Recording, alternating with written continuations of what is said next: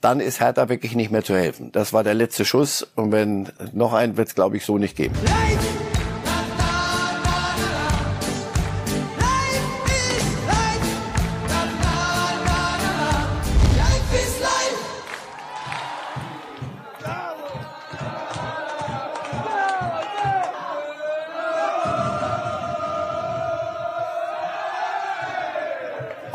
da dann die schmerzhafte Bruchlandung am Ende und herzlich willkommen zu Reifes Live nach einer bewegten Woche voller Fußballemotionen. Wir sagen herzlichen Glückwunsch AS Rom zum Gewinn der European Conference League. Herzlichen Glückwunsch natürlich auch an den ersten FC Kaiserslautern zum Aufstieg in die zweite Liga und herzlichen Glückwunsch an Hertha BSC, die es in der Relegation gegen den HSV geschafft haben und in der ersten Liga bleiben dürfen. Außerdem neue Trainer in der Bundesliga. Sandro Schwarz auf dem Weg zu Hertha. André Breitenreiter wird's in Hoffenheim und Nico Kovac in Wolfsburg. Also Sie sehen schon an dieser Fülle, was los ist in diesen Tagen, wo man ja eigentlich schon das Saisonende vermutet hatte nach dem 34. Spieltag. Nichts da. Es geht sehr munter weiter und vor allen Dingen dann morgen natürlich mit dem Champions League Finale zwischen Liverpool und Real. Und das alles besprechen wir jetzt mit Herrn Reif. Guten Morgen. Guten Morgen. Als Sie gerade den Rutscher da über den Tisch gesehen haben, haben Sie kurz Lust gekriegt. Wir könnten hier was einrichten, falls Sie interessiert werden. Ja, aber erst wenn ich die European Conference League Da wird noch ein bisschen Zeit vergehen, bevor wir über den großen europäischen Fußball sprechen, Herr Reif. Wir mm. haben es in der letzten Sendung thematisiert. Der 1. FC Kaiserslautern, Ihr Herzensverein. Gutes Gefühl? Sehr gutes Gefühl. Sehr gut. Und wenn man gesehen hat, wie, wie Menschen dann die Verantwortung tragen dort, wie die, die Spieler ist klar, die, aber was da an Steinen von, von irgendwelchen Seelenherzen gefallen ist, weil das natürlich eine völlig andere Gemengelage ist für einen Club mit einem 50.000 Mann Stadion, der dritte Liga spielt dauerhaft. Also, das wurde mal Zeit. Aber Sie werden nicht das Zweitligaspiel Kaiserslautern gegen Hertha sehen können, hier in Berlin. Stattdessen müssen Sie nach Hamburg fahren.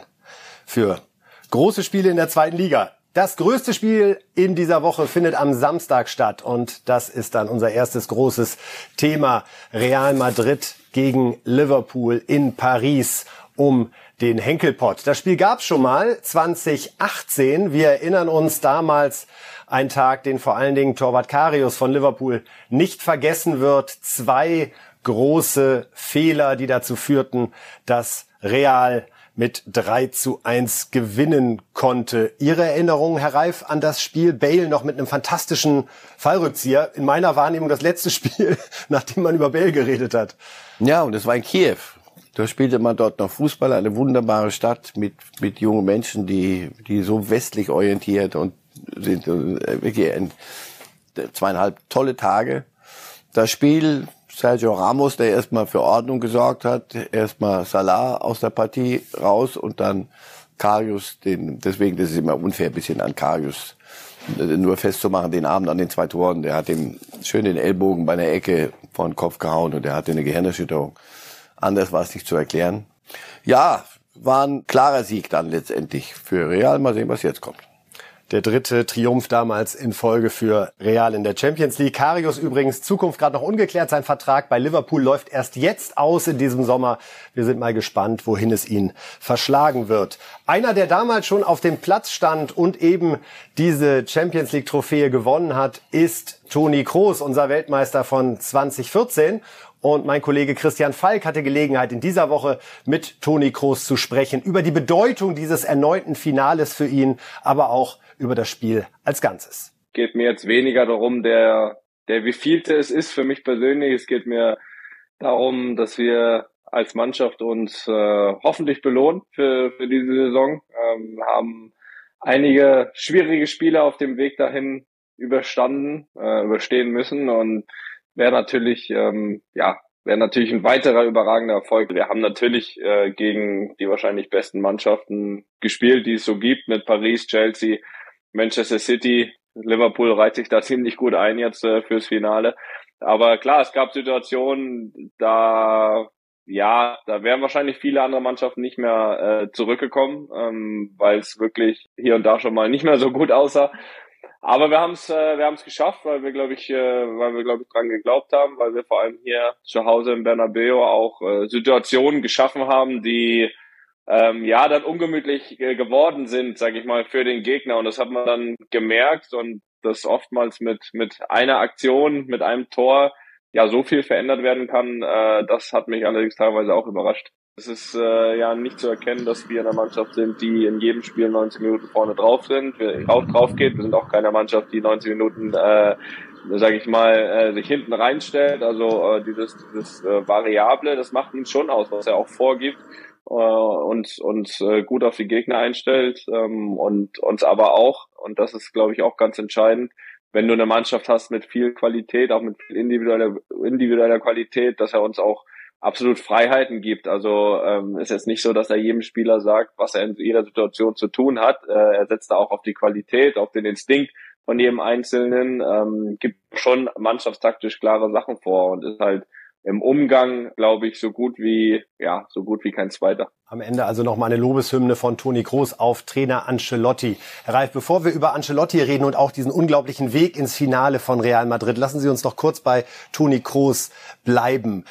Wie sehen Sie seine Rolle bei dieser für alle doch sehr überraschend sensationellen Saison, die Real Madrid gespielt hat. Sie sind Meister geworden, sie stehen im Champions League Finale, nachdem viele so in den letzten ein, zwei Jahren eher das Gefühl hatten, da ist eine Ära schon vorbei und es fällt den Verantwortlichen schwer, das einzusehen und diesen vermeintlich nötigen Umbruch einzuleiten. Ja, sie haben ja so schrittweise, da sind ein paar Junge dazugekommen und das hat funktioniert. Und Toni Groß, also erstmal der mit Abstand erfolgreichste Fußballspieler Deutschlands. Aller Zeiten. Punkt. So. Und wenn du ihn heute spielen siehst, ich habe ja, das habe ich schon x-mal gesagt, als er von Bayern wegging, dachte ich, na Gott sei Dank, dieser Langweiler, diese, immer diese Querpässchen, die, die kann, kann ich auch noch spielen. So, bis ich ihn mal irgendwann mal begriffen habe und gesehen habe, wie wichtig er ist. Und das, was er bei Real heute spielt. Sie müssen ja nur gucken, was die anderen machen, wenn sie, wenn sie nicht mehr weiter wissen. Dann gucken die, wo, wo ist er denn? So. Und dann ist er auch sofort da dann kriegt er den Ball. Dann kommt nicht sofort irgendein ein fürchterlich spektakuläres Ding. Es kommt nur etwas, was auf einmal wieder allen Zeit gibt und Luft gibt zu atmen.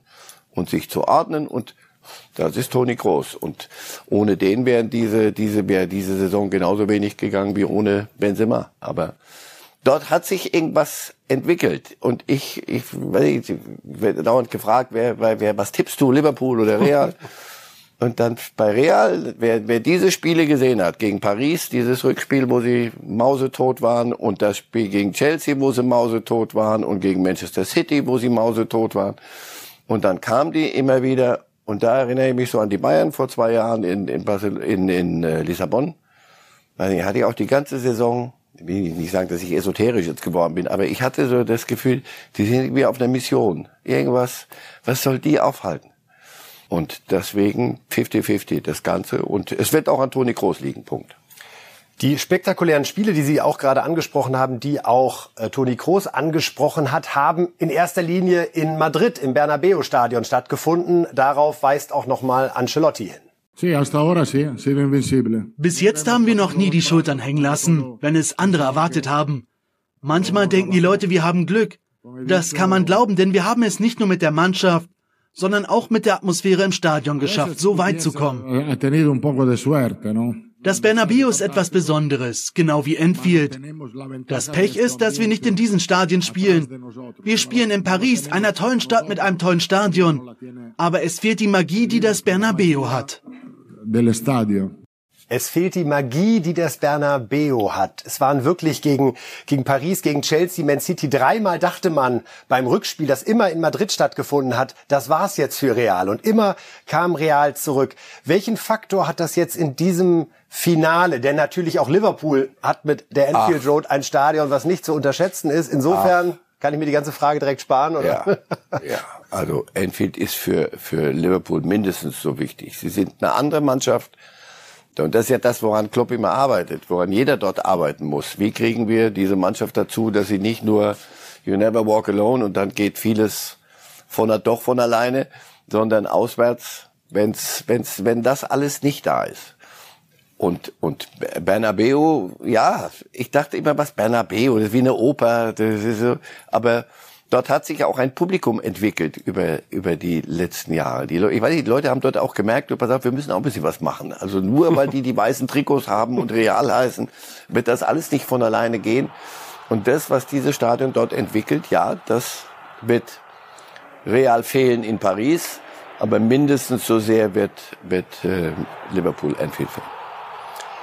Carlo Ancelotti, der Trainer von Real Madrid, äh, hat gerade über das Stadion gesprochen. Interessant ist auch, wie wertschätzend er über Klopp und Tuchel spricht. Da fällt sogar die Formulierung der deutschen Schule. Los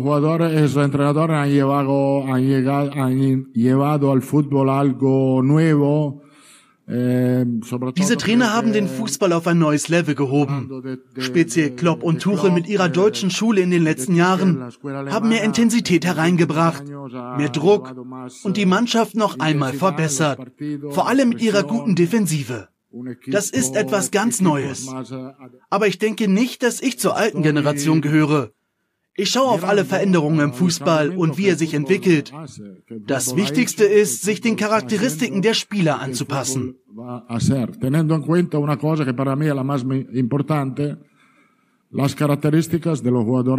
Ganz interessant. Erst feiert er die Trainer für ihre Entwicklung, aber lässt dann hinterher, so zumindest mein Eindruck, nochmal tief blicken. Am Ende kannst du nicht mit deiner Theorie auf die Mannschaften zumarschieren, sondern du musst erst mal schauen, hey, wen habe ich hier? Und dann versucht man das zusammenzubringen? Ich bin ein, ein, ein, immer schon gewesen, ein großer Fan von, von Carlo Ancelotti. Und ja, er ist einer der großen Menschenversteher, einer der großen Mitnehmer, äh, vielleicht der Beste, hat ja Groß vorhin gesagt, so als, als Mensch und, und wie gesagt, diese, diese Komponente wie kein zweiter. Aber der hat Defensive und Taktik gelernt. Der war ähm, Spieler unter Arrigo Sacchi, der den Fußball wirklich verändert hat damals und er war dessen Assistent. Also Ancelotti ist nicht nur das, der gemütliche, freundliche Menschenversteher.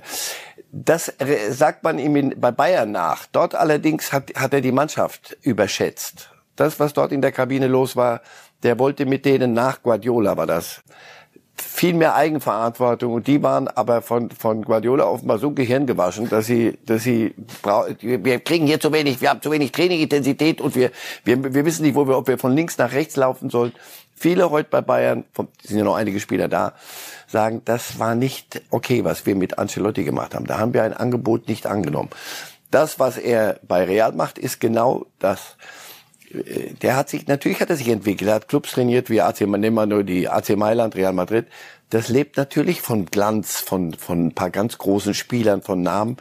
Aber du musst natürlich auch schon die Dinge und die Regeln, Takt, mannschaftstaktisch. Und was er meint, Deutschland, diese, dieses Umschaltspiel, diese Intensität, die, die Klopp und Tuchel in diesen Sport reingebracht haben, nicht alleine, aber vielleicht die symbolisch das hat er sehr wohl zur Kenntnis genommen. Das spricht dafür, dass er sich ein paar Gedanken mehr macht, als nur, gib mir noch ein Benzema und noch ein Groß, dann wird's schon irgendwie gehen. Einen, den er auch bekommen hat, ist David Alaba. Und wenn man sich den Saisonverlauf anguckt und auch schaut, was bei Bayern mit das größte Problem war, muss man sagen, dieser Wechsel Alaba von Bayern zu Real hat Real sehr, sehr gut getan und Bayern sehr, sehr wehgetan. Ja. Und wenn, wenn, du, wenn du die Nummer vier dir dann auch noch anziehst, die, die Sergio Ramos ein Leben lang in den Kampf getragen hat, um es sehr freundlich auszudrücken, ähm, und übernimmst da hinten diese Führungsrolle bei dem Club, ja, das zeigt, dass das ein Weltklasse-Spieler ist, Alaba. Und wie schnell er das gefressen hat, was dort zu liefern ist und was da an Erwartungen kommt. Und wenn so einer weggeht, sollte schon eine Lücke entstehen. Und das ist ja dann auch passiert. Der Trainer bei Liverpool ist Jürgen Klopp. Ich verrate Ihnen da kein Geheimnis. Für ihn ist es schon das dritte Champions League Finale jetzt in den letzten fünf Jahren. Und äh, er hat uns mal so ein bisschen Einblick gewährt, was das mit ihm macht. Du weißt nie, wann du wieder die Chance bekommst, ein Champions League Finale zu spielen. Also musst du sie nutzen, wenn sie da ist. Für uns ist es etwas Besonderes, zum dritten Mal in den letzten fünf Jahren dabei zu sein. Wir hatten einige Aufs und Ups und werden uns auch jetzt dieser Aufgabe stellen. Wenn wir jetzt in einer besseren Situation sind, was ist Real dann? Ob sie nun zum ersten oder zum dreizehnten Mal im Finale stehen, macht keinen Unterschied. Sie werden nicht weniger Gas geben. Das konnte ich weder im Halbfinale noch im Viertelfinale sehen. Der Wunsch auf den Titel ist auf dem Maximum. Genau wie bei uns. Aber ja, es fühlt sich besser an, schon einen Titel gewonnen zu haben. Also Jürgen Klopp ein bisschen entspannt, weil er das Ding ja schon mal in der Hand gehabt hat. Herr Reif, wenn wir uns noch mal zurückerinnern, als Klopp zu Liverpool gegangen ist und das ja eine Mannschaft völlig ohne Führung und Struktur war, wann hatten Sie das Gefühl, da wächst etwas, was dann eben dahin gegangen ist, wie wir es erlebt haben. Das dritte Champions League Finale innerhalb von fünf Jahren. Die Premier League gewonnen nach, ich glaube, 25 oder 30 Jahre ist es ungefähr her gewesen. Wann war der Punkt, wo dieses Liverpool sich zu diesem Klopp Liverpool entwickelt hat? Aber erstmal ein bisschen klugscheißern. Für mich gab es nach Dortmund einen einzigen Club, wo er hingehen kann. Das war der FC Liverpool. Eine durchschnittliche Mannschaft irgendwo im Mittelfeld, die nur irgendwelche Traditionen vor sich und hinter sich hergetragen hat aber nichts abgeliefert hat. Da hingehen, dann kriegt er die Macht, kriegt er. Kriegt er das Geld? Oh ja. Also da, bevor wir nur Klopp jetzt loben, der durfte auch ausgeben. Und als ihm ein Torwart fehlte, hat er sich äh, nach Neuer den Besten geholt, Alton Becker. Und als er festgestellt hat, pass auf, wir müssen da hinten, aber brauche ich mal eine Figur, die das Ganze zusammenhält, hat er sich Virgil van Dijk geholt für 85 Millionen aus Southampton. Und so sich etwas zusammengebaut und dann seine Art reingebracht, dass das funktionieren würde, war sehr, sehr schnell klar. Dass es so gut funktioniert, über die Jahre jetzt, ist für mich eine Sensation, weil nochmal, das ist auch einer, der fordert auch ständig was von der Mannschaft. Dass das immer noch weitergeht, jetzt hat er wieder verlängert. Also das ist überragend, der Job, den er dort macht, allerdings mit, mit guten Mitteln, die man kriegt, mit diesem Enfield, das man im Kreuz hat. Ja, ja, das ist alles nicht von ungefähr. Wir schauen ganz zum Abschluss nochmal auf den Vergleich der beiden Trainer ihrer Champions League Bilanz, Ancelotti und Klopp. Da sehen wir, der Italiener schon dreimal triumphiert in der Champions League. Unterm Strich natürlich ist er der Ältere, die größere Erfahrung und das spiegelt sich so in der Relation auch ungefähr beim bisher erreichten wieder vier Halbfinal also viermal bis zum Halbfinale gekommen, bevor dann äh, Schluss war an der Stelle. Also, der Favorit, Herr Reif, der Satz, den man am Ende immer sagen muss, ist keiner. 50-50. das, wer das Spiel nicht guckt, äh, sollte sich mit einer anderen Sportart beschäftigen. Das nehmen wir uns zu Herzen und gucken jetzt zu HSV und Hertha. Jawohl. Auch das war, das war große Spannung ganz große Spannung und auch zwei äh, wunderschöne Tore, muss man sagen, egal ob man Hertha oder HSV-Fan ist. Wir gucken uns die beiden entscheidenden Treffer nochmal an, die dann dazu führten, erst Boyata mit dem Kopfball zur frühen Führung für Hertha. Damit war es dann also ausgeglichen, nachdem der HSV ja das Hinspiel gewonnen hatte. Schöner Kopfball vom 5-Meter-Raum. Ja, und dann ein Wunderschöner Freistoß, wo ich trotzdem auch die Torwartfrage gleich gerne Herrn Reif stellen würde. Plattenhardt trifft und euer Fernandez im Tor des HSV geschlagen. Sieht sehr, sehr schön aus, zumal Plattenhardt hinterher auch gesagt hat, war Absicht, ich wollte es so machen. Ich finde trotzdem Torwartfehler.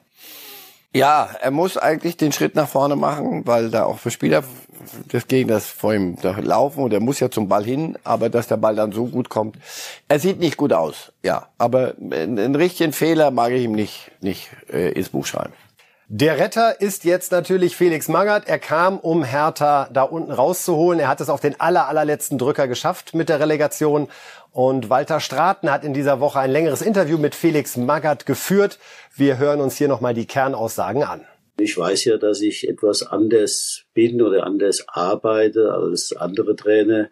Und natürlich ja, war das für die Spiele eine große Umstellung und es war ja schon die dritte Umstellung in dieser Saison. Insofern hatten die Spiele natürlich auch in dieser Saison doch äh, viel äh, Neuerungen und viel äh, ja, äh, unterschiedliche Herangehensweisen. Und von daher war es eben auch schwer, die Mannschaft auf Kurs zu bringen. Unser Übereinkommen, äh, Freddy und ich, äh, wir haben vom ersten Moment an über nichts anderes gesprochen als über diese Aufgabe, die Mannschaft äh, in der Bundesliga zu halten. Und äh, was ich gut kann, ist halt auf solche genauen äh, Aufgaben mich zu fokussieren, mich zu konzentrieren. Und deswegen habe ich damit überhaupt auch kein Problem, mich auf so einen Tag hin vorzubereiten und nur diesen Tag im Auge zu behalten. Und insofern äh, habe ich, äh, bin ich völlig frei, bin ich völlig losgelöst, was jetzt meine Zukunft angeht, weil ich mir nie Gedanken gemacht habe,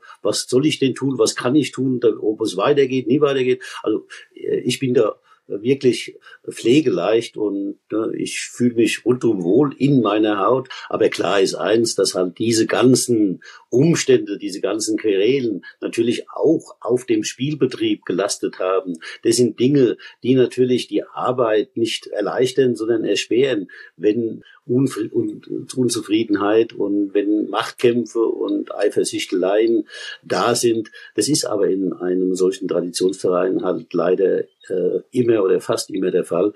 Und insofern äh, kann ich äh, die, den Verantwortlichen bei Herder nur raten, wirklich äh, jetzt die Gelegenheit zu nutzen, äh, nicht und äh, zu erkennen, dass die Saison, auch wenn sie sehr glücklich und zufriedenstellend geendet hat, aber letztendlich eine schlechte Saison war und es war jetzt nicht die erste schlechte Saison, sondern ich glaube die dritte äh, hintereinander. Äh, das sollte dann doch endlich der Punkt sein, wo man bereit ist, auch vieles, vielleicht alles zu verändern. Also Appell von Felix Magath an die Verantwortlichen bei Hertha, vieles, wenn nicht sogar alles zu verändern. Bevor wir über die Zukunft sprechen, Herr Reif, wie groß ist der Anteil von Felix Magath an diesem geschafften Klassenerhalt der Hertha? Na, also das wäre ja Wahnsinn, jetzt zu sagen, nö, och, der hat es geschafft, im, im, Letz-, im letzten Moment die Mannschaft im entscheidenden Spiel zu ihrer besten Leistung zu führen. Punkt. Mehr habe ich noch nie von dem Trainer verlangt. äh, aus dem, was da ist, das Beste zum richtigen Zeitpunkt zu machen. Und das hat er hingekriegt und das kann ihm niemand nehmen. Also was da auch Dinge, der hat die Mannschaft selber auch nochmal überrascht. Da durfte äh, Boateng, den hat er gefragt, das sagt er auch hinterher. Also der dürfte sagen, wen, wen lassen wir spielen? Nehmen wir die Jungen, nehmen wir die Alten, machen wir eine Mischung. Dinge, er, der Magath, von dem du immer dachtest, und auch die Mannschaft möglicherweise, der sagt uns, hier gehst du einen Schritt nach links und wenn du zwei Schritte gehst, kannst du was erleben und so. Plötzlich ein ganz anderer. Da hat er Dinge aus dem Köcher geholt, die habe ich selber mal eben so nicht vermutet. Also. Und sehr souveräner Umgang hinterher damit, wie Sie gerade sagen, ja, dass er das auch zugelassen hat, dass da Boateng sein Stück vom Kuchen sozusagen abbekommt. Er hat gesagt, es muss sich richtig viel ändern. Jetzt kommt Sandro Schwarz, aktuell noch Trainer bei Dynamo Moskau, spielt am Wochenende noch das Pokalfinale in Russland gegen Spartak Moskau. Ist das der Trainername, mit dem Sie Veränderungen verbinden? Oder ist bei Hertha gar nicht so die Trainerfrage entscheidend, sondern muss endlich rund um Präsidium, rund um Investor, rund ums Management, wo ja mit Freddy Bobic ein grundsätzlich sehr, sehr fähiger geholt wurde aus Frankfurt, muss da noch mehr passieren? Rund Oder ist um Hertha Kader. immer Hertha? Ja, ja, wenn da, wenn's das ist, dann lass uns bitte das nächste Thema nehmen und dann könnte man uns kann wirklich einen Kopf machen. Dann treffen wir uns wieder hier zur nächsten Relegation und viel Spaß noch, wenn es die dann noch mal gibt. Nein, und den Kader ja auch. Also Schwarz, natürlich ist der Trainer der, der entscheidende, leitende Angestellte, Punkt. Aber das allein ist bei Hertha nicht das Problem. Es ist ja nicht so, dass da ein, ein, mehrere Trainer mit dem Kader nicht klarkamen. Der Kader ist auch, ist auch völlig merkwürdig und nach wie vor merkwürdig. Und da ist auch Freddy Bobic wird auch noch was tun müssen und mehr tun als ihm, und es wird ihm mehr gelingen müssen als zuletzt. In diesem Kader stimmt, stimmt manches nicht. So. Und das drumrum, na, herzlichen Glückwunsch. So. Wenn das alles sich nicht ändert, wird es, wirst du das auch auf dem Platz sehen. Also ich habe immer den Spruch, äh, wenn, wenn, wenn alles funktioniert und alles passt, auch außenrum, kann ich dir nicht garantieren, dass du deutscher Meister wirst. Aber wenn nichts stimmt, kann ich dir garantieren, dass du nicht deutscher Meister wirst. Das, das, die Wette halte ich. Und bei Hertha ist das ja immer nur der Vollzug dessen, was du über Monate, wo man das alles wirklich nochmal bitte nicht. Sie brauchen ehrlich. nicht. Boah, das ist ein schöner Tag, kann das werden. Lass uns einfach aufhören. Wir haben noch zweieinhalb Monate bis zum Saisonstart, da wird das so. Stichwort Hertha nochmal fallen, keine also, Sorge. Sandro Schwarz wird einen Kader kriegen müssen und da wird es manche Veränderungen geben müssen und drumrum müssen sie irgendwann mal aufhören, sich mit sich selber zu beschäftigen. Denn sonst verpuffen, was die an Millionen verbraten haben, um jetzt Relegation zu spielen. Das ist das Hane, man noch günstiger. Hanebü, das kann man, das hätte man noch billiger haben können. Das ist Hanebüchen. Also insofern, es ist, da hat Magath sicher recht. Und das war nicht nachgetreten, sondern einfach nur mal gesagt, so, was ich ja alles in den paar Wochen, das macht alles Sinn. Denn sonst hätten wir nicht Relegation gespielt und im letzten Moment nochmal unseren Hintern gerettet. Ganz wichtiger Zusatz, finde ich, war das von Felix Magath, dass er sagte, ja, die Saison endete mit einem Happy End, aber in Wer Relation jetzt aber nur happy ist, statt zu sagen, okay, jetzt machen wir mal happy und jetzt lass uns mal nochmal, gehen wir über die Bücher, dann ist Hertha wirklich nicht mehr zu helfen. Das war der letzte Schuss und wenn noch einen wird es, glaube ich, so nicht geben. Reden wir über den FC Bayern und da geht's vorrangig darum, welche Spieler wir in der kommenden Saison noch im Trikot sehen oder dann ganz neu im Trikot sehen. Wir wissen, der FC Bayern ist an Manet interessiert, dem Offensivspieler von Liverpool, der jetzt auch am Samstag zunächst nochmal Champions League Finale spielen darf gegen Real Madrid. Manet selbst hat sich jetzt auch äh, diese Tage geäußert und gesagt, mit einem breiten Lachen, er werde sich nach dem Champions League Finale zu seinen Zukunftswünschen erklären. Sein Vertrag läuft ja bis 2023. Das heißt, man könnte jetzt noch Ablöse für ihn bekommen. Und Jürgen Klopp soll, auch das hören wir, bereit sein, ihn gehen zu lassen, da er doch hier im Sommer ein bisschen was ändern will. Herr Reif, wenn wir über Manet und Bayern sprechen, ich kriege es immer noch nicht so ganz übereinander, weil wenn er kommt, heißt das für mich nicht, dass Lewandowski automatisch doch aus dem Basta von Kahn rauskommt, weil die beiden Spieler sind überhaupt nicht zu vergleichen. Wenn also, er kommt, müsste doch einer der anderen, ich nenne sie mal äh, Turbo-Außen, also Koman wird es nicht sein, Gnabry oder Sané, einer von den beiden müsste gehen, sonst macht doch so ein Transfer gar keinen Sinn. Wenn Lewandowski geht, macht Sané, macht Mané durchaus Sinn. Mané hat in, in Liverpool auch die falsche, ich kann selber mehr hören, diesen Quatsch, aber die falsche Neun gespielt. Also er ist ja kein echter Mittelstürmer. Aber so kann man es spielen. So spielt er hat es Guardiola. Es wäre aber ganz anders. Ja, es wäre ein anderer Sport. Deswegen nochmal, vieles hängt an Lewandowski.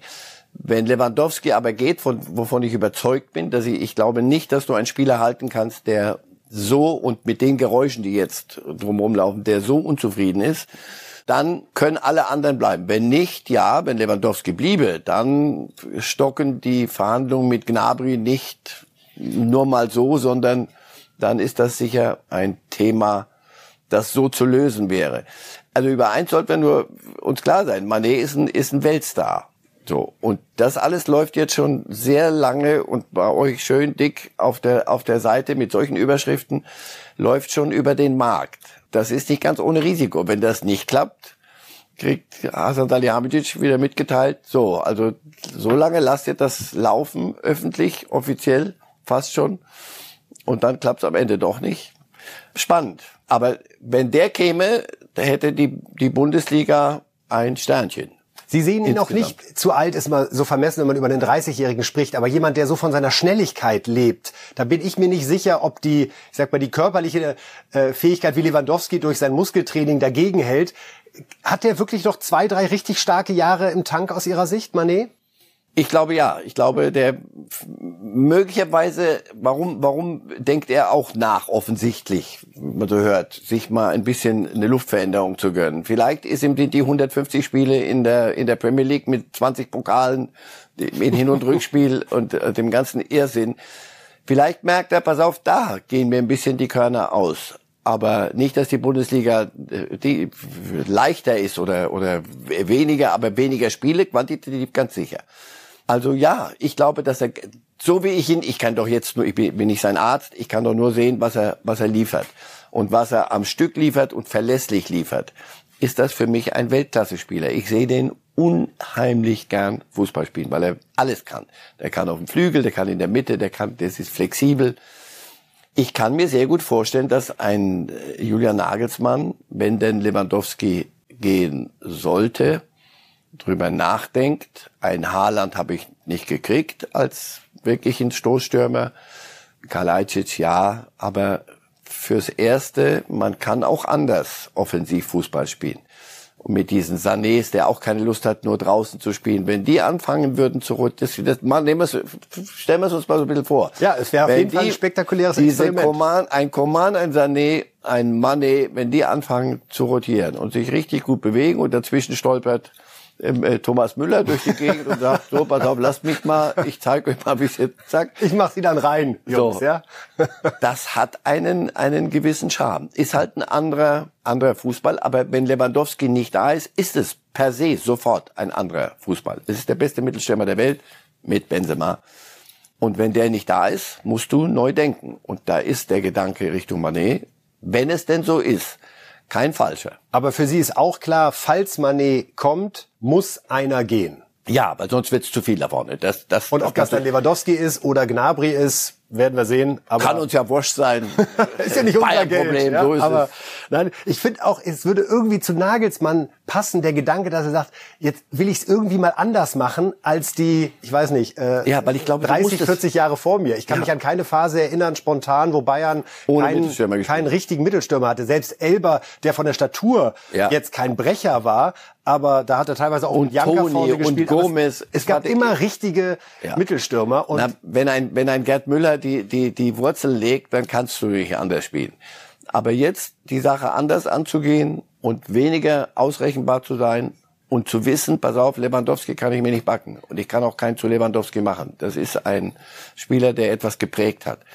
Dann ist die Idee, dann lass es uns anders probieren, scheint mir ganz, ganz reizvoll. Nur nochmal, wenn das nicht klappt und ihr macht das dermaßen laut, dann sind wir da.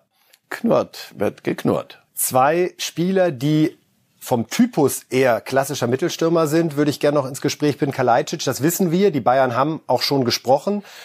Es ist dann da nicht direkt der Zug zum Tor entwickelt worden in den Verhandlungen und wir hören, dass Borussia Dortmund sich auch nochmal mit dem Gedanken beschäftigt, denn die sind ja auch mit Haller bisher nicht zum Ziel gekommen. Das heißt, die suchen einen klassischen Mittelstürmer. Wenn Sie Kalajdzic wären, würden Sie eher zu Dortmund gehen oder zu Bayern? Ich müsste dann als Kalajdzic wissen, bleibt Lewandowski ja oder nein. Wenn, wenn Lewandowski, Lewandowski geht? Wenn Lewandowski geht und die Bayern machen mir klipp und klar deutlich, Mané, das war nur eine Finte, wir wollten wirklich nur dich, dann würde ich zu den Bayern gehen. Wenn ich aber das alles zusammenpacke, ist die sichere Nummer Borussia Dortmund. Und dann hat Schick verlängert in dieser Woche. Da muss ich sagen, Riesenüberraschung und Respekt Bayer Leverkusen. Ein Vertrag bis 2027. Ich kann mir nicht so richtig vorstellen, dass es da nicht irgendeine Vereinbarung gibt, zu der ein Wechsel möglich sein müsste. Was ich höre aus, äh, aus Leverkusen ist, dass es, es gibt die Ausstiegsklausel nicht. Muss ja auch nicht geschrieben sein. Manchmal in Leverkusen kann man sich auch die Hand geben und über bestimmte Dinge mal Einigkeit erzielen. Also das ist zumindest ist das eine, eine, für Leverkusen eine große Nummer. Und nicht nur für Leverkusen. Also Patrick Schick ist schon ein international bemerkenswerter Fußballspieler. Und wenn der sagt, und es gibt, Mittelschirmer werden gesucht, all over the place. wenn du, also, wenn, wenn Schick sagt in Leverkusen, ich fühle mich hier wohl, ich mach das, ich habe Lust, hier Fußball zu spielen und hier kriegt man was geregelt und das sah ja in der letzten, in der letzten Saison ganz gut aus, dann ist das eine bemerkenswerte äh, Tatsache. Aber ich merke an Ihrer Einordnung, international bemerkenswerter Fußballer ist was anderes als Weltklasse Manet. Manet ist noch eine, Schick ist auch noch jünger. Da muss er noch ein bisschen Konstanz reinkriegen. Manet ist für mich erwiesenermaßen, Leute, hört auf. Also über Manet diskutiere ich nicht. Das morgen Abend schön gucken, da, da können wir nochmal über Manet nochmal reden. Also das ist unstrittig. Und wenn solche Spieler, wenn ein Schick verlängert in der Bundesliga und ein Manet käme, dann müssen wir nicht nur in Sack und Asche rumlaufen. Und Europa League-Sieger sind wir auch. Na, Entschuldigung. Wenn wir schon mal dabei sind. Wir und der, und der Bürgermeister. Der Oberbürgermeister. Eigentlich hat der Bürgermeister ja das Hauptverdienst an diesem. Ja, eigentlich müsste der Name noch graviert werden, ne? Wahrscheinlich ist das gerade in Arbeit. So, wir reden über Borussia Dortmund. Und da gibt's ja einen neuen Trainer, einen alten neuen Trainer, denn Edin Terzic war ja schon mal da, sehr erfolgreich, hat in dem halben Jahr die Champions League Qualifikation gesichert und auch den DFB Pokal gewonnen, bevor dann Rose ran durfte. Von dem hat man sich jetzt getrennt und sehr ungewöhnliche Art und Weise, wie jetzt Borussia Dortmund die Vertragsunterschrift von Edin Terzic zelebriert hat. Wir schauen uns dieses Video etwa eine Minute 40 mal komplett an und wollen dann hinterher analysieren. Hallo zusammen. Als allererstes möchte ich mich bedanken bei allen BVB-Verantwortlichen rund um Aki Watzke, Sebastian Kehl und Michael Zorg für dieses große Vertrauen, die große Chance und die riesige Verantwortung, die mir übergeben wird. Aber nun zu euch, liebe BVB-Fans. Vor knapp einem Jahr durften wir in Berlin den Pokalsieg feiern. Es war aber viel zu leise. Dennoch war es für mich der schönste Tag im Leben eines Borussen. Heute ist es ähnlich besonders für mich. Deshalb eine kleine Bitte. Lasst uns so hungrig sein wie noch nie. Lasst uns so hart arbeiten wie noch nie. Lasst uns aber auch so positiv sein wie noch nie. Aber am allerwichtigsten, lasst uns so laut sein wie noch nie. Dann bin ich mir sicher, dass wir die große Chance haben, eines Tages zu feiern wie noch nie. Darauf hätte ich mega Bock. In diesem Sinne, wir sehen uns bald im schönsten Stadion der Welt. Euer Edin. Soweit also das Präsentationsvideo. Hat man so in der Bundesliga noch nicht gesehen. Ihr Eindruck, Herr Reif? Ich bin nicht in der Lage zu sprechen jetzt. Ich bin so gerührt. Das ist, äh, das ist, das ist starker Tobak, ja. Aber ist ein bisschen zu viel? Echte Liebe. Mich, mir ist sowas immer zu viel, weil ich weiß, dass äh, in, in, in ein paar Wochen musst du drei Punkte holen am Abend und dann ist vieles. Aber okay, pass auf, sie machen das gern dort so, echte Liebe, das ist, das ist ein bisschen mit dem Feuer gespielt, wie ich finde. Immer ein bisschen sehr viel Emotion. Aber okay, das wird dir noch keine Punkte bringen. Da kommt zusammen, was offenbar schon seit, seit ein paar Monaten zusammengehört hätte, offenbar. Sie haben was anderes probiert. Terzic saß immer oben auf der neben neben Watzke. Das hat was hatte was toxisches, wie ich finde, für den amtierenden Trainer Rose. Der hat dann auch seinen Teil dazu beigetragen, dass es nicht funktioniert. Die Mannschaft. Also allein nur mit so einem Video wirst du noch nicht alles wieder hinkriegen. Die basteln am Kader. Das ist mindestens genauso wichtig. Aber wenn das für die Seele gut ist, dann ab dafür. Sehr innig wirkte es vor allen Dingen zwischen Kehl und Terzic. Dieser Kehl, der vor zwei Wochen noch gesagt hat, wir gehen mit Rose in die neue Saison. Na, er hat gesagt, ich gehe davon aus. Also er, die erste Äußerung war, ich gehe davon aus. Und da haben wir ja alle aufgejault und gesagt, bitte nochmal. Oh, das ist aber nicht gut. Und in Dortmund haben sie noch lauter aufge, also die Verantwortlichen aufgejault und gesagt, bist du verrückt, du kannst doch hier nicht den Leuten verraten, dass Rose weg ist. Natürlich waren sie schon länger dran, sich, sich zu überlegen, ob das, ob das einen Sinn macht.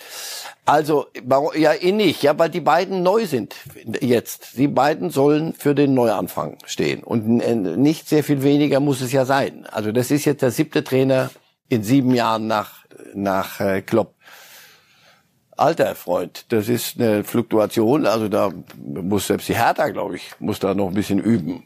Und, und Schalke war da auch nicht sehr viel, sehr viel schneller unterwegs mit rein und raus.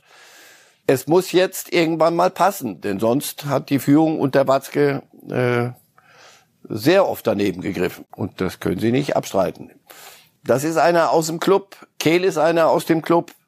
Das hat viel Reizvolles. Siehe bei Werder Bremen, wenn es funktioniert. Wenn es nicht funktioniert, kommen sehr schnell Kritiker und sagen, ja, sehr viel schwimmt ihr in eurem eigenen, in einem eigenen Saft die ganze Zeit. Aber nochmal, die, das muss man ihm geben. In seiner Zeit bei, bei Borussia, als er da war, hat er den Pokal mit der Mannschaft geholt, war sehr beliebt. Und dann wollten sie aber noch höher hinaus. Und jetzt machen sie den Schritt zurück, um weiterzukommen.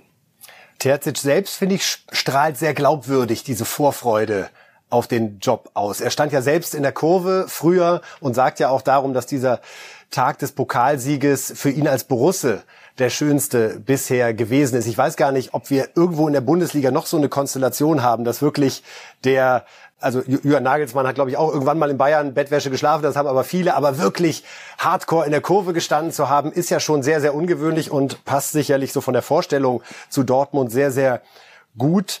Besteht da die Gefahr, dass Terzic zu viel will, zu schnell? Oder glauben Sie, er ist einer, der jetzt auch dann nach dieser ersten Welle des Trainerwechsels in so eine rationale Art findet, um damit umzugehen? Ich, ich schätze ihn für einen sehr intelligenten, klugen Jungen ein. Und ich denke, er macht dieses, diese Videos und diesen ganzen Kappeskram so mit, weil das die Abteilung PR das sich so ausgedacht hat dort. Aber er weiß doch auch, jetzt müssen wir mal gucken, was kriegen wir im Kader hin. Und da muss ja, nochmal, wir hatten es vorhin bei, bei, bei Schwarz und, und Hertha. Nur weil Terzic jetzt Trainer ist, das, da werden die Probleme nicht gelöst. Ein Teil. Aber an diesem Kader muss sich einiges ändern. An der Mentalität und an nichts anderem. Da fehlt es an, an Spielern, die nicht nur das Bällchen dreimal durch eine Öse äh, zwirbeln können, wie, wie Julian Brandt, solche, solche, solche wunderbaren Kicker. Die musst du dazu bringen, dass sie mal richtig Fußball spielen und dann musst du andere in diese Mannschaft reinstellen, die, die dir da eine Struktur bringen. Und da kann ein Trainer wie er sehr wohl Großes bewirken dabei. Wir haben den Kader angesprochen. Da ist Dortmund ja schon ganz flott unterwegs. Ja, ja. Adeyemi ist klar, Schlotterbeck ist klar, Ötschan von Köln ja. kommt. Ich glaub, ein guter Junge, wenn ja, man das so äh, sagen darf, äh, den ich da sehr positiv verfolgt habe. Süle ist klar. Lotka als Ersatztorwart kommt von Hertha. Die zeigen schon, dass sie was vorhaben, aber jetzt fehlt sicherlich vor allen Dingen der eine große Name, ich sag mal so, der eine Tor bringende Name im Zentrum. Ist das jetzt die wichtigste Aufgabe für das Team Kehl? Ich bin sicher, dass genau daran arbeiten. Aller oder Kalajdzic. Wir sprechen über den Mann, der sich einst selbst The Special One taufte und jetzt ist er auch The Only One, denn er hat die European Conference League gewonnen. Klingt ein bisschen sperrig, ist dann aber am Ende echt ein ganz cooler Wettbewerb geworden. José Mourinho ist also der Triumphator mit AS Rom, hat er gewonnen gegen Rotterdam. Und wir schauen uns eine wunderbare Pressekonferenz jetzt an, wo er zunächst noch erklärt, wie dieser Erfolg zustande gekommen ist. Und dann geht die Party ab. Auch das ist ja in den letzten 10, 11 Tagen schöne Tradition geworden, egal wo es was zu feiern gibt. Bitteschön. Vinto competizioni europee con quattro club diversi. Um, wie ihr wisst, habe ich jetzt europäische Wettbewerbe mit vier verschiedenen Clubs gewonnen. Mit Manchester United fühlt sich Siegen ganz natürlich an, auch wenn die Mannschaft nicht qualitativ mit anderen United Teams mithalten konnte.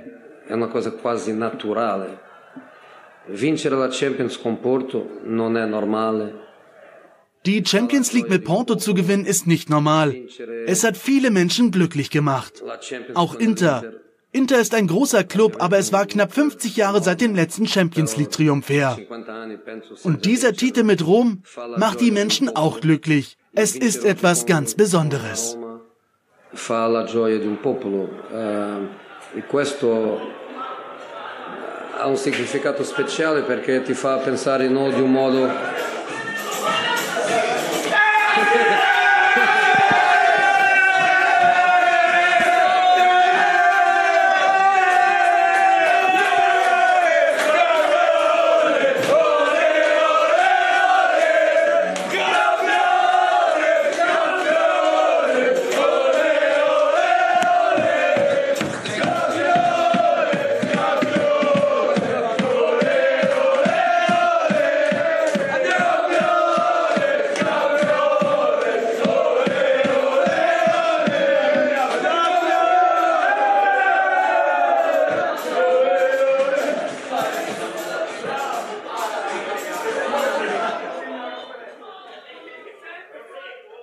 das wirklich der José Mourinho, Herr Reif, den wir die letzten Jahre als doch durchaus eher arroganten Typ kennengelernt haben? Der hat plötzlich ein Strahlen im Gesicht, was ich lange bei ihm nicht so gesehen habe. Hat er irgendwie in den letzten Jahren ein bisschen seinen Frieden gemacht mit diesem Druck oder ist es diese unglaubliche Erleichterung? Ich habe allen gezeigt, dass AS Rom nicht Abstellgleis ist, sondern egal wo ich hingehe, da ist der Erfolg. Ja, naja, so, so doll war es vor, vor Rom nicht, sondern da ging eine Karriere in eine, in eine falsche Richtung. United nicht, trotz des Sieges Nations League, da war wohl viel mehr erwartet worden. Tottenham auch nicht. Ich glaube das Letzteres. Ich glaube, ob da wirklich bei ihm Demut drin ist im Spektrum, da, bin ich mir immer noch nicht so sicher. Das, das warten wir erstmal ab. Aber mit, mit dem AS Rom etwas zu gewinnen. Die Roma ist notorisch äh, hinten dran. Ja immer große Ansprüche und die, die Römer haben ja, haben ja eine, auch ein großes Selbstbewusstsein, die Stadt mit allem, was dazugehört, aber fußballerisch immer hinter dem Norden weit hinterher. Neapel hat ihnen dann vorgemacht, wie es geht und, und jetzt gewinnt er mit ihnen, ja, ein Wettbewerb, also Ancelotti, wenn ich nicht irre, spielt jetzt um seinen vierten Champions League Titel. Das wäre, das ist, aber er hat jetzt alle vier gewonnen. Prima. Er hat große Erfolge gehabt. Er hat aber auch eine Zeit zuletzt gehabt, die war sehr schwer und hat nichts gewonnen oder wenig, kaum etwas. Und jetzt so ein Titel. Ich, ich mag es ihm auch gönnen. Wenn er, wenn er daraus den Schluss zieht, ich bin nicht der Nabel der Welt und vielleicht können andere auch was. Und wenn sein Zynismus diesem wunderbaren Sport gegenüber, dieses Gewinnen um jeden Preis, egal wie, wenn das ein bisschen abnimmt, dann ist alles gut. Er hat Vertrag bei der Roma bis 2024. Jetzt wird, denke ich mal, der eine oder andere Verein in Europa doch noch mal kurz überlegen, wenn er gerade Großes vorhat oder auch auf große Namen steht im Sommer, ob dieser José Mourinho, wenn er schon mit Rom einen Europapokal gewinnt, nicht doch noch mal für einen Verein, den man spontan höher bewertet als Rom, ein Thema sein könnte. Glauben Sie, bei Mourinho kommt jetzt auch direkt noch mal Bewegung rein? Wäre sogar einer für Paris? Das wäre ja für mich eigentlich so das spannendste Experiment, was man Europas Fußball noch mal gönnen könnte. Glaube ich nicht. Ich glaube nicht, dass seine Art Fußball zu spielen in, in Paris mit den Spielern, die da sind und die jetzt bleiben, Mbappé äh, überhaupt machbar wäre. Nein, in Rom wollen sie ein neues, werden sie, werden sie müssen, ein neues Stadion bauen. Die, Roma hat amerikanische Investoren, die, die da sehr viel reinpumpen. Und mit der Roma jetzt dort etwas aufzubauen. Ich glaube, das ist eine Aufgabe, da müssen andere schon mit sehr, sehr merkwürdigen Dingen daherkommen. Ich glaube, dass er da möglicherweise sein spätes Glück gefunden hat bei der Roma. Und die Stadt soll auch ganz hübsch sein. Erzählt man sich. Sagt man. Wenn man sich jetzt anschaut, die Trainer, die die europäischen Wettbewerbe geprägt haben, wir haben ein Finale Ancelotti gegen Klopp. Da klingt ganz viel mit. Wir haben Mourinho, der hier ein Ding wieder nach Hause gefahren hat und Glasner, was nochmal zeigt, was Großartiges die Eintracht da geschafft hat, wenn eigentlich so ein bisschen eher Classic Time gerade bei den Zeiten der abholenden Pokale angesagt. Ja, und eben noch, die, die Europa League ist dann schon noch ein Stückchen höher als diese European Conference League, also was die Eintracht da geschafft hat. Und der Glasner ist nicht hoch genug zu bewerten, auch für die Bundesliga haben wir mit dem Wettbewerb European Conference League ein bisschen unseren Frieden gemacht, nachdem auch ich, muss ich sagen, sehr, sehr skeptisch vorher war und dachte, da wird jetzt wieder eine reine Gelddruckmaschine irgendwo hergeholt. Das klang zwischendurch von den Mannschaften, die da noch dabei waren, so nach einem schönen Traditionswettbewerb. Und jetzt ist der erste FC Köln für die Bundesliga in der kommenden Saison dabei, der da, glaube ich, auch mit Herz reingehen wird. Ja, wenn sie das nicht machen, dann sind sie nicht ganz dicht. Also was wollen sie Champions League spielen? Dann lassen wir noch ein bisschen warten, obwohl in Köln, das geht schnell. Nein, das ist natürlich für Clubs, auch wie die Roma. Großer Name, aber seit vielen Jahren nichts. Und für, für den ersten FC Köln, Union, solche, für diese Clubs, für diese Größenordnung, und das mal sage ich mit allem Respekt, ist das eine Möglichkeit, international Fußball zu spielen und, und internationale Abende und Erfolge zu erzielen. Und wer sich darauf nicht freut und keinen Spaß hat, dann lass es uns abschaffen wieder. Aber es ist genau für die so gedacht. Und das ist am Ende, ich war auch skeptisch, nicht ganz verkehrt. Herr Reif, das äh, war's für heute. Ich sage Danke an der Stelle, liebe Fußballfans, die uns zugeschaut oder zugehört haben. Herr Reif hat das große Glück, den Samstag in Paris verbringen zu dürfen. Auch dabei wünschen wir viel Vergnügen und gute Arbeit für die Kollegen des Schweizer Fernsehens dort im Einsatz. Also großes Champions League Finale am Samstag. Analysiert wird es dann so richtig, aber erst am Montag um 8 Uhr mit einer neuen Folge von Reif ist live. Viel Spaß dabei und ein schönes Fußballwochenende.